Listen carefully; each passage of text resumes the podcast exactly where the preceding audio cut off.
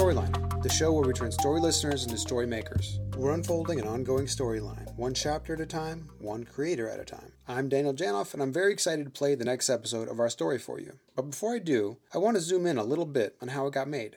After I wrote the first episode, I emailed it to my friend Stefan, who you'll get to meet when I interview him for our next episode. Normally, when you collaborate with someone on a creative project, you sit around and bat around ideas to talk about where the idea should go. But I know from experience as a writer in a variety of mediums, they can be extremely time consuming. You can burn hours over the course of multiple meetings before anybody types a word of what will eventually become your story, hopefully.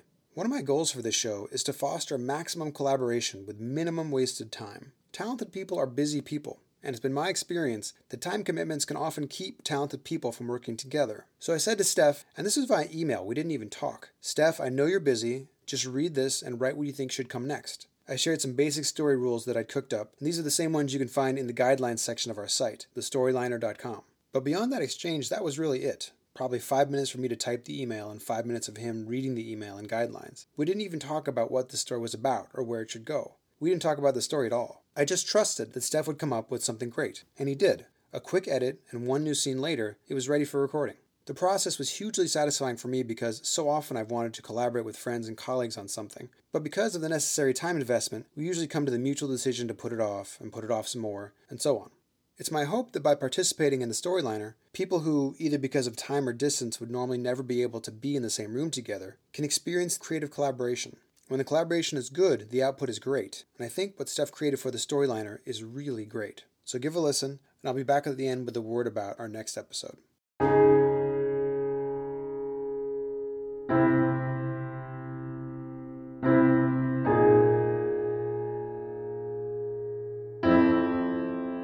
The caller ID was from a number Glen didn't recognize, but he answered anyway. He only used the phone for work, and most of his work calls came from numbers he didn't recognize and never saw twice.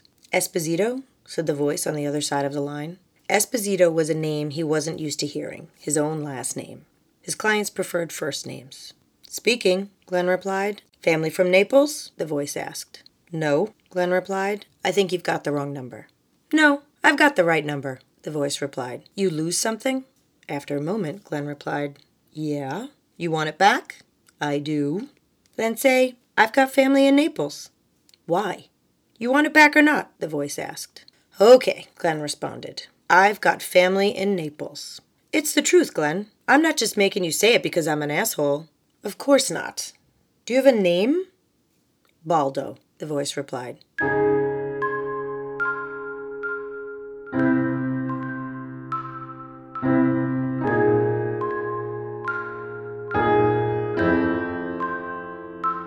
Glen went to the address Baldo gave him, but didn't make the connection until he got out of the cab.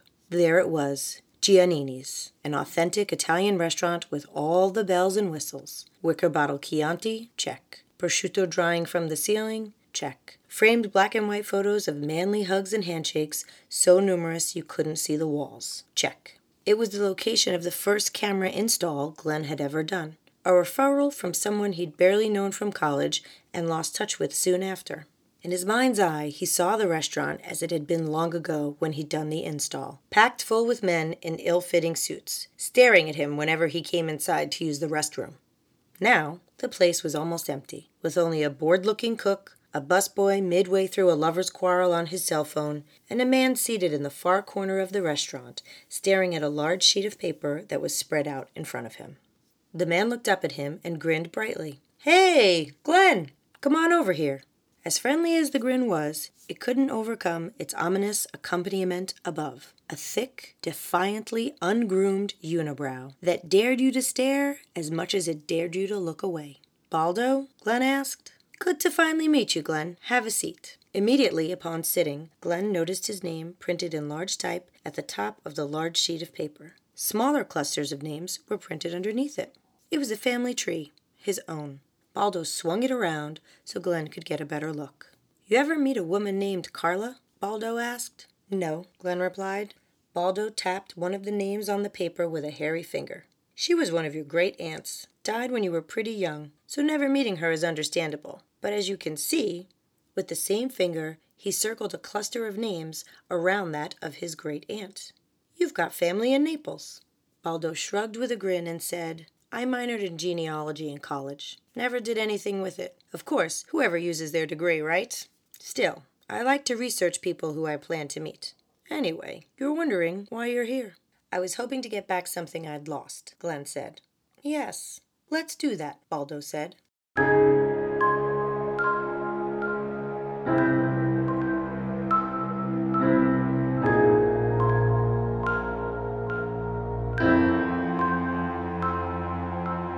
Were standing in front of the restaurant now.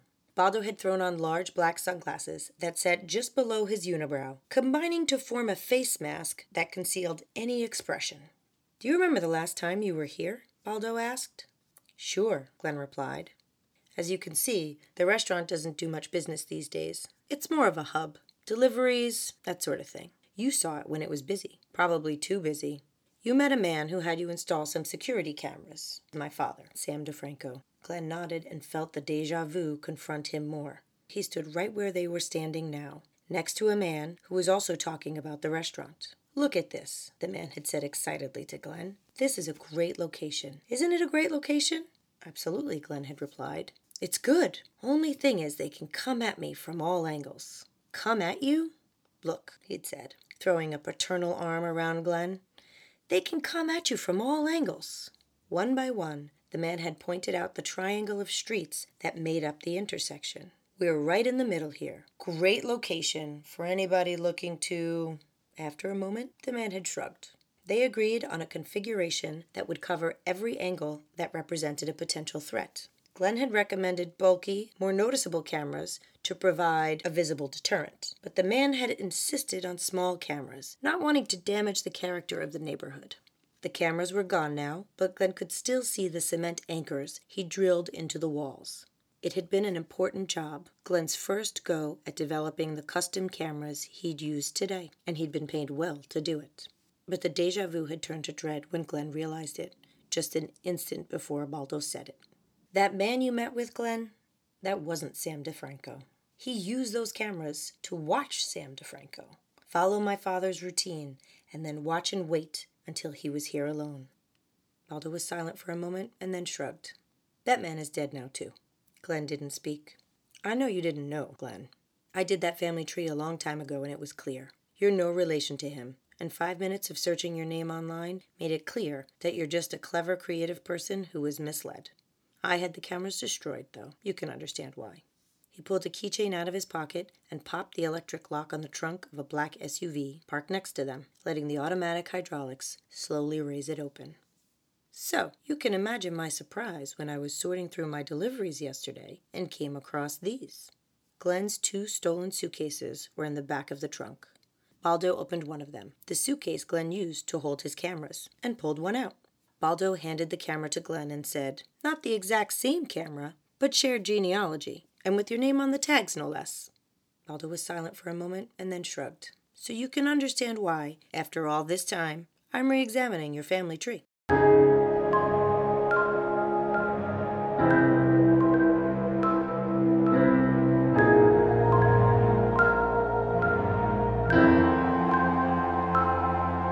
Maryanne swiped through eligible bachelors. Each had built a life for himself. Interesting careers that took them to interesting places to meet with interesting people. Each was handsome. And even the ones who were losing their hair looked like they were taking good care of themselves. Could take good care of you. Each was a yes. But Tiffany said no to each. You're not even looking at some of these, Maryanne said. I'm seeing enough, Tiffany replied as she swiped through messages on her watch. Without looking up, she paused briefly to swipe through the air and say, Let's keep going. They were alone in the company auditorium, engaged in symbiotasking. It was one of the many startup business phrases Tiffany had coined. Symbiotasking was her upgrade to multitasking, whereby instead of trying to combine a number of unrelated tasks, you combine related tasks. Theoretically, using related neurons in the brain, thereby increasing performance and reducing mental fatigue. Today's symbiotasking combined rehearsing for the keynote address Tiffany would be delivering tomorrow and auditioning potential dates for a big ticket fundraiser she'd be attending that evening. Both events required making some cuts, and her decisions related to both events would receive significant public scrutiny. And so Tiffany stood on stage and rehearsed her presentation in front of Maryanne in five minute bursts, alternated by five minute bursts of Maryanne swiping through candidates from the C suite only dating consultancy they'd hired. Each candidate was projected onto the same screen as Tiffany's presentation, giving each man outsized significance. Maryanne swiped through more, but Tiffany rejected these too. The job wasn't right, the university wasn't right, the jacket was from H&M. Finally, Tiffany turned away from the screen and asked Maryanne, "How much am I paying for this?" Three thousand, Maryanne replied. Shit, Tiffany replied. I could buy a man for that much. Rub my fucking shoulders, fix my laptop, take out my recycling, or rent a man at least three thousand? Actually, the company's paying for it, Maryanne replied. Really? I asked finance, and since the fundraiser invite came to your work address, you're good. You are so goddamn smart, Tiffany said. Can you run this company for me too? I would, but your office gets such shitty light, Maryanne replied. Maryanne always used humor to deflect any compliments she received from Tiffany. Even though she was just an assistant, she obscured herself whenever she felt she might have generated a ping on Tiffany's threat sonar. She'd seen Tiffany destroy plenty of junior staff in the past. Wait a second, Tiffany said, eyes suddenly bright with an epiphany. How did you meet Glen? Maryanne immediately glanced down at her watch and then said with a grin, Sorry, that was five minutes. Back to rehearsals. We've got two more minutes, Tiffany said, holding up her own watch. Really? Maryanne said. I must have tapped something I wasn't supposed to. Let me check the time on my phone. Tiffany rolled her eyes and said, Maryanne, we don't have time for this. I've only got a minute and a half now. To figure out what exactly? Maryanne said. We're working. This is work. I need to find a man for tomorrow that I don't instantly reject. Understood, Maryanne replied, but my situation is very different from yours, and this week hasn't exactly been. I'm gonna have to cut you off there, Tiffany said. I'm sorry if I made it seem that way, but this isn't about you, Maryanne. As you know, we have a lot of deals in flux at the moment, some you don't even know about. Maryanne knew about all of them, and because she was an admin on Tiffany's social and messaging accounts, she also knew Tiffany was beginning to tap her network to find her next job. Their company didn't have any truly differentiated products, and while the company's PR and word of mouth were still excellent, they wouldn't stay that way indefinitely. The company's main asset was Tiffany. Most of the company's investors had put money in just to retain access to Tiffany as leverage in their own ventures. But access to Tiffany was only as valuable as the perceived value of the company she was running. As a result, keeping good appearances were becoming the company's core offering. And when you Google my name the day after this presentation, she continued, there are going to be as many pictures of me standing with this fucking guy as there will be pictures of me standing at this fucking podium. So do me a favor, get over yourself, and tell me in the next 60 seconds how you started dating Glen. I told you this already, Maryanne replied. I wanted one of his cameras. You're right. I do already know that, Tiffany replied, with her pitch rising. And what I actually do need to know is why you started dating him. He's cute, and I'm sure he can make a really deep playlist, but he's not necessarily the guy you end up with. Whatever, Tiffany said with a sigh and glanced impatiently at her watch. Maybe. I, I don't know. But you did end up with him. You moved in together. You're doing vacations now. And you're this woman who's. You're doing all kinds of things here at the company. Doing things with your site. Whereas Glen. What does Glen even want? Can we not talk about this? No. Maryanne, we are going to talk about this. In the next 30 seconds, I want you to tell me. You know what? Maryanne replied with a snicker. I think that's it, actually. He never wanted anything from me. What's that even mean? Everybody wants something, Maryanne continued, even if they just want you to be part of their thing. Glen was the first person I ever met who genuinely didn't want anything from me. Tiffany immediately clapped her hands together. Fucking brilliant, she said with an open mouthed smile. You're so goddamn smart. See that with 10 seconds to spare. She pressed her watch until she got a beep and then said, Filter date candidates. Include only those with not for profits. Glad I could help, Maryanne said. I wish the two of you all the best. Now, can we get back to rehearsals? No, let's take another 30, Tiffany said. Look, Maryanne, you're not as opaque as you think you are. Be pissed at me if you want. I apologize for my methods all the time, but I never have to apologize for the results. If you take away one thing from your time as my assistant, it's that if you don't generate some friction, you're not going to get a spark. Maryanne nodded and grinned politely. She'd written that line for Tiffany in her first month on the job, and so braced herself for 30 more seconds of her own bad prose coming back on her like a poorly digested meal. Mercifully, though, she didn't have to. A woman from the PR team walked into the auditorium. Can't right now, Tiffany said. No, it's. The woman cut herself off, trying to think of a gentler way to interface with Tiffany's ego. I need to speak with Maryanne. About what? Maryanne, do you know a woman named Ava McLaren? Yes. We keep media crawlers up for all the employees, in case we get a hit that we think might spark something. Spark what? Tiffany shouted. What's the hit? I guess she's some kind of performance artist, the woman continued. Anyway, she's got a new video up. For a fragrance brand, Maryanne said. Some guy in his underwear. I already saw it. No, Maryanne, the woman said. It's a new video. And it's about you.